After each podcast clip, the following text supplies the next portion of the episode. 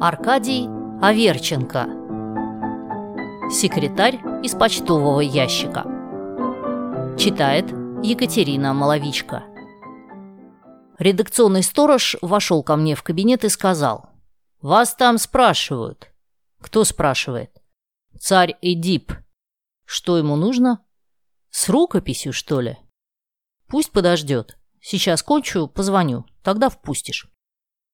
После моего звонка в кабинет действительно вошел царь Эдип. Это был очень упитанный молодой человек с глазами на выкате, толстыми губами и горделиво откинутой назад головой. Лицо его было сплошь покрыто веснушками, а руки – рыжим пухом. «Здравствуйте, здравствуйте», – снисходительно сказал он, усаживаясь. «Вы, конечно, помните царя Эдипа по почтовому ящику». «Ну, не только по почтовому ящику», – возразил я. Он удивился. «Как? Неужели вы еще где-нибудь встречали мое имя?» «Да, встречал. Грек там был один такой, Эдип. Потом Антигона». «Миф», — отрубил он. «А хороший я себе псевдоним выбрал, а?» «Не дурной. Заковыристый, а?» «Заковыристый», — согласился я. «Забористый псевдонимчик. Вы, наверное, были удивлены, когда отвечали первый раз в почтовом ящике. Что бишь вы тогда ответили? Если не ошибаюсь так. Здесь царю Эдипу написано с царственной небрежностью. Уничтожили. Да, кажется так. А второй раз написали «Никакая голова, кроме вашей, быть может, не рифмуется со словом «солома». Это у меня стихи такие были. Повсюду лишь пустырь один, куда ни взглянет голова, и преждевременных седин повсюду веет солома. Здорово вы мне в почтовом ящике тогда ответили. Вы что же, осторожно спросил я, по поводу этого ответа и пришли со мной объясниться? Нет, не по поводу этого. Я пришел к вам по поводу третьего вашего ответа. Вы тогда написали в таком серьезном духе. Оставьте навсегда сочинение стихов, Подружески советуем заняться чем-нибудь другим. Чем же? Что чем же? Чем же мне заняться? А я почему знаю?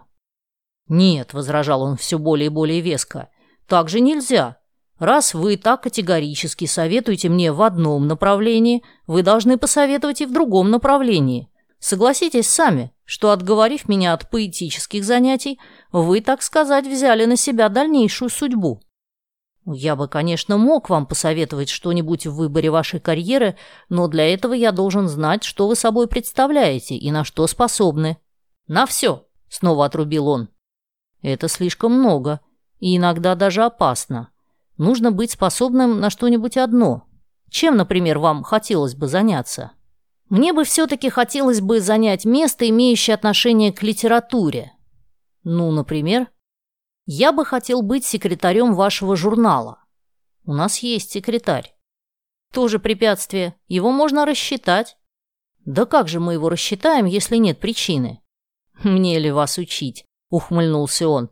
Придеритесь, что он там какую-нибудь важную рукопись потерял, и вышибите его. Конечно, я бы мог устроить эту штучку, согласился я с самым сообщническим видом. Но кто мне поручится, что вы окажетесь лучше его? «Да помилуйте, я сразу поверну все вверх дном. Я...» В кабинет вошла служащая из конторы. «Что вам, Анна Николаевна?» – спросил я. Из типографии сообщают, что цензура не пропустила стихотворение с виньеткой.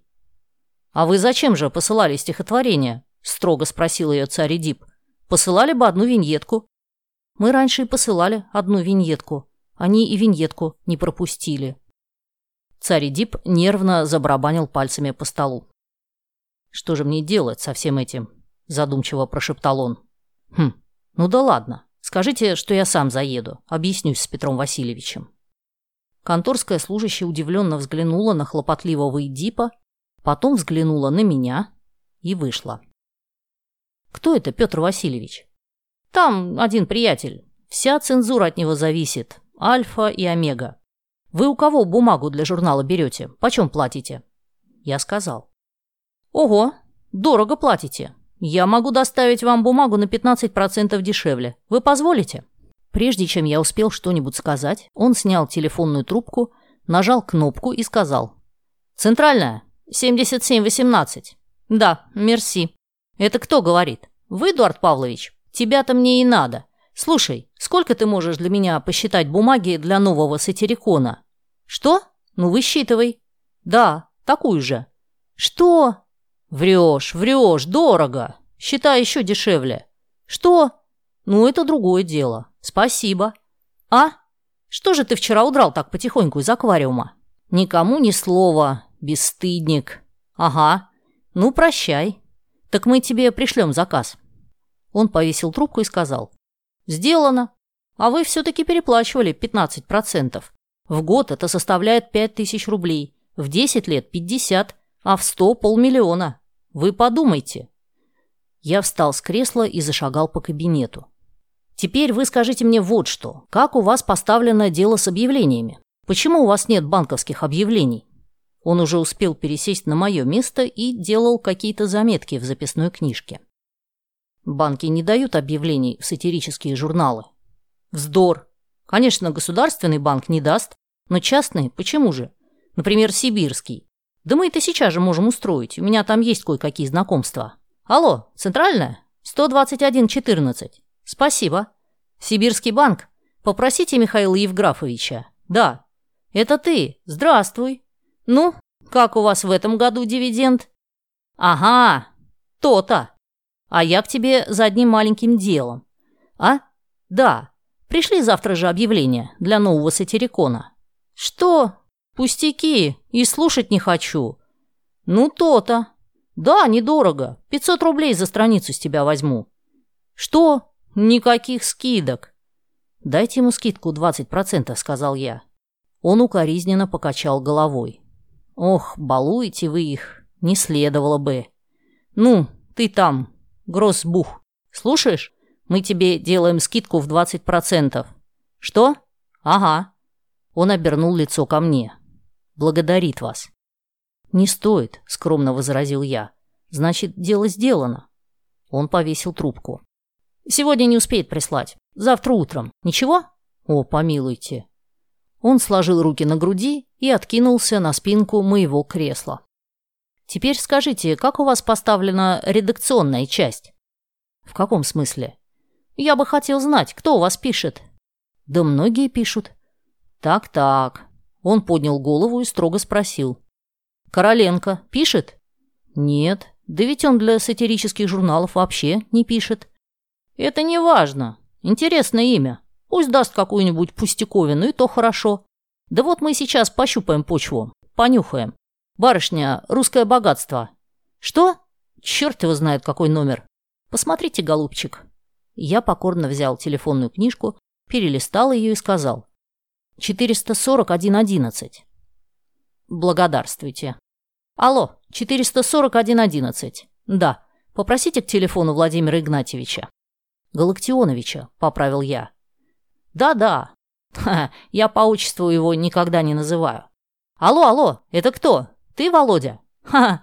И пишет боярин всю ночь напролет, перо его местью дышит. Бросил бы ты, брат, свою публицистику. Написал бы что-нибудь билетристическое. Куда? Да уж это будь покоен. Пристроим. Давай мне, а я тебе авансик устрою. Все как следует. Только ты, Володечка, вот что, повеселей что-нибудь закрути. Помнишь, как раньше? Мне для юмористического журнала. Что, уже написано? Семьсот строк? Что ты, милый, это много. А? Ну да ладно, сократить можно. Прочитаем. Ответим в почтовом ящике. Прощай. Ане Евграфовне и Катеньке мой привет. Фу. Он устало опустился в кресло. Как вы думаете, 700 строк – это немного? Я, впрочем, предупредил его, что мы сокращаем. А у вас, я вижу, большие знакомства, заискивающе сказал я. И Дип снисходительно улыбнулся. «Ну уж и большие. Кое-что, впрочем, есть. Если вам нужно, пожалуйста, эксплуатируйте. Ну а теперь вы мне скажите, выстою я против вашего секретаря? Господи, может ли быть сравнение? Только вот не знаю я, как от него получше избавиться. Обвинить в потере рукописи или просто придраться к его убеждениям?» Царь Эдип призадумался. «А можно и так», — посоветовал он. написать ему письмо из другого журнала и предложить там место с двойным жалованием. Он тут сейчас же и заявит о своем уходе. Мы его и выпроводим, голубчика. С катертью дорога. Идея, одобрил я. Значит, до завтра. Вы мне позвоните. Позвонить, пробормотал я, искоса поглядывая на него. Это не так легко. Кстати, вы знакомы с директором телефонной сети? С директором? Сколько угодно. Кто же не знает Ванечку? А что нужно? Попросите его, пожалуйста, поскорее включить телефон наш в общую сеть. А то уж три дня, как поставили аппарат, а в сеть он еще не включен. Совершенно мы, как говорится, отрезаны от всего мира. Царь Эдип подошел к окну, отогнул портьеру и выглянул на улицу. Взял из пепельницы спичку, сломал ее, положил обратно, снова погладил спинку дивана, поставил на новое место бокал с карандашами, взял свою шляпу, провел по ней рукавом и вдруг выбежал в переднюю. Секретарь у нас прежний. Спасибо, что послушали эту аудиокнигу. Если вам понравилось, подпишитесь на мои каналы «Слушатель» и «История о песнях» в ваших любимых приложениях и в Телеграм. И, конечно, поделитесь с друзьями. Я ценю вашу поддержку.